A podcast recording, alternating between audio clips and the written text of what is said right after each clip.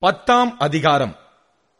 மெய்யாகவே மெய்யாகவே நான் உங்களுக்குச் சொல்லுகிறேன். ஆட்டுத் தொழுவத்துக்குள் வாசல் வழியாய் பிரவேசியாமல் வேறு வழியாய் ஏறுகிறவன் கள்ளனும் கொள்ளைக்காரனுமாயிருக்கிறான் வாசல் வழியாய் பிரவேசிக்கிறவனோ ஆடுகளின் மேய்ப்பனாய் இருக்கிறான். வாசலை காக்கிறவன் அவனுக்கு திறக்கிறான். ஆடுகளும் அவன் சத்தத்துக்கு செவி கொடுக்கிறது. அவன் தன்னுடைய ஆடுகளை பெயர் சொல்லி கூப்பிட்டு அவைகளை வெளியே நடத்திக் கொண்டு போகிறான். அவன் தன்னுடைய ஆடுகளை வெளியே விட்ட பின்பு அவைகளுக்கு முன்பாக நடந்து போகிறான். ஆடுகள் அவன் சத்தத்தை அறிந்திருக்கிறபடியினால் அவனுக்கு பின் செல்லுகிறது.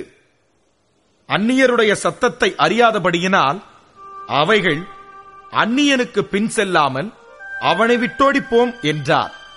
இந்த உவமையை இயேசு அவர்களுடனே சொன்னார். அவர்களோ அவர் சொன்னவைகளின் கருத்தை அறியவில்லை. ஆதலால் இயேசு மறுபடியும் அவர்களை நோக்கி நானே ஆடுகளுக்கு வாசல் என்று மெய்யாகவே மெய்யாகவே உங்களுக்குச் சொல்லுகிறேன். எனக்கு முன்னே வந்தவர்கள் எல்லாரும் கள்ளரும் கொள்ளைக்காரருமாய் இருக்கிறார்கள் ஆடுகள் அவர்களுக்கு செவி கொடுக்கவில்லை. நானே வாசல் என் வழியாய் ஒருவன் உட்பிரவேசித்தால் அவன் ரட்சிக்கப்படுவான் அவன் உள்ளும் புறம்பும் சென்று மேய்ச்சலை கண்டடைவான். திருடன் திருடவும் கொல்லவும் அழிக்கவும் வருகிறானே என்று வேறொன்றுக்கும் வரான். நானோ அவைகளுக்கு ஜீவன் உண்டாயிருக்கவும் அது பரிபூரணப்படவும் வந்தேன். நானே நல்ல மேய்ப்பன். நல்ல மேய்ப்பன் ஆடுகளுக்காக தன் ஜீவனை கொடுக்கிறான். மேய்ப்பனாயிராதவனும் ஆடுகள் தனக்கு சொந்தமல்லாதவனுமான கூலியாள் ஓனாய் வருகிறதைக் கண்டு ஆடுகளை விட்டு ஓடிப் போகிறான் அப்பொழுது ஓனாய் ஆடுகளை பீறி அவைகளை சிதறடிக்கும். கூலியாள் கூலிக்காக வேலை செய்கிறவனாகையால் ஓடிப்போகிறான். ஆடுகளுக்காக அவன் கவலைப்படான். நானே நல்ல மேய்ப்பன். பிதா என்னை அறிந்திருக்கிறது போலவும் நான் பிதாவை அறிந்திருக்கிறது போலவும் நான் என்னுடையவைகளை அறிந்தும் என்னுடையவைகளால் அறியப்பட்டும் இருக்கிறேன். ஆடுகளுக்காக என் ஜீவனையும் கொடுக்கிறேன். இந்த தொழுவத்தில் உள்ளவைகள் அல்லாமல் வேறே ஆடுகளும் எனக்கு உண்டு. அவைகளையும் நான் கொண்டு வர வேண்டும். அவைகள் என் சத்தத்துக்கு செவி கொடுக்கும். அப்பொழுது ஒரே மந்தையும் ஒரே மெய்ப்பனுமாகும். நான் என் ஜீவனை மறுபடியும் அடைந்து கொள்ளும்படிக்கு அதை கொடுக்கிறபடியினால் பிதா என்னில் அன்பாயிருக்கிறார். ஒருவனும் அதை என்னிடத்திலிருந்து எடுத்துக் கொள்ள மாட்டான். நானே அதை கொடுக்கிறேன் அதை கொடுக்கவும் எனக்கு அதிகாரம் உண்டு அதை மறுபடியும் எடுத்துக்கொள்ளவும் எனக்கு அதிகாரம் உண்டு இந்த கட்டளையை என் பிதாவினிடத்தில் பெற்றுக்கொண்டேன் என்றார். இந்த வசனங்களின் நிமித்தம் யூதருக்குள்ளே மறுபடியும் பிரிவினையுண்டாயிற்று. அவர்களில் அநேகர் இவன் பிசாசு பிடித்தவன் பைத்தியக்காரன் ஏன் இவனுக்கு செவி கொடுக்கிறீர்கள்? என்றார்கள். வேறே சிலர் இவைகள் பிசாசு பிடித்தவனுடைய வசனங்கள் அல்லவே உருடருடைய கண்களை பிசாசு திறக்க கூடுமா என்றார்கள். பின்பு எருசலேமிலே தேவாலய பிரதிஷ்டை பண்டிகை வந்தது. மாரிகாலமுமாய் இருந்தது. இயேசு தேவாலயத்தில் சாலமோனுடைய மண்டபத்திலே உலாவிக் கொண்டிருந்தார்.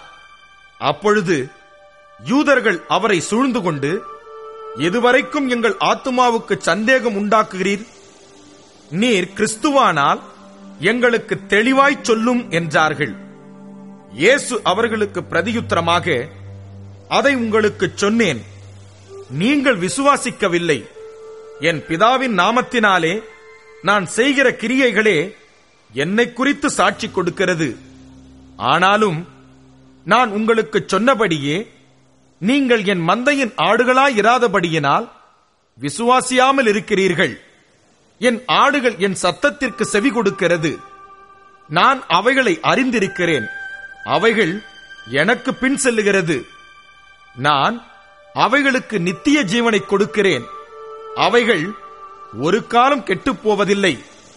ஒருவனும் அவைகளை என் கையிலிருந்து பறித்துக் கொள்வதும் இல்லை அவைகளை எனக்கு தந்த என் பிதா எல்லாரிலும் பெரியவராய் இருக்கிறார் அவைகளை என் பிதாவின் கையிலிருந்து பறித்து கொள்ள ஒருவனாலும் கூடாது.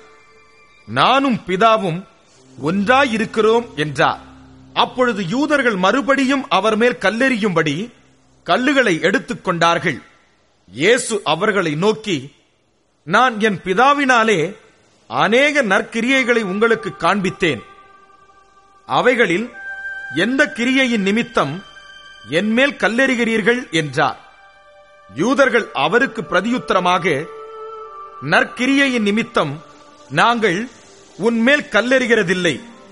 நீ மனுஷனாயிருக்க உன்னை தேவன் என்று சொல்லி இவ்விதமாக தேவ தூஷணம் சொல்லுகிறபடியினால் உன்மேல் கல்லெறிகிறோம் என்றார்கள்.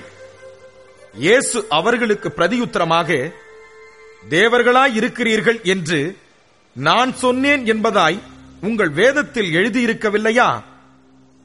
தேவ வசனத்தை பெற்றுக்கொண்டவர்களை தேவர்கள் என்று அவர் சொல்லியிருக்க வேத வாக்கியமும் தவறாததாயிருக்க பிதாவினால் பரிசுத்தமாக்கப்பட்டும் உலகத்தில் அனுப்பப்பட்டும் இருக்கிற நான் என்னை தேவனுடைய குமாரன் என்று சொன்னதினாலே தேவ தூஷணம் சொன்னா என்று நீங்கள் சொல்லலாமா?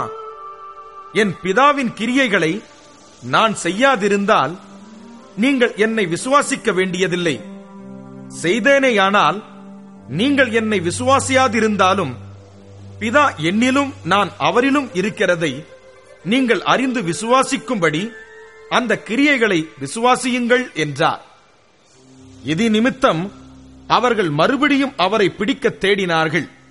அவரோ அவர்கள் கைக்கு தப்பி யோர்தானுக்கு அக்கறையிலே முன்னே யோவான் ஞானஸ்நானம் கொடுத்துக் கொண்டிருந்த இடத்துக்கு திரும்பி போய் அங்கே தங்கினார்.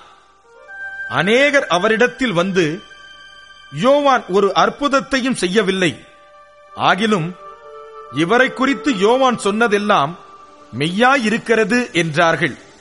அவ்விடத்திலே அநேகர் அவரிடத்தில் விசுவாசம் உள்ளவர்களானார்கள்.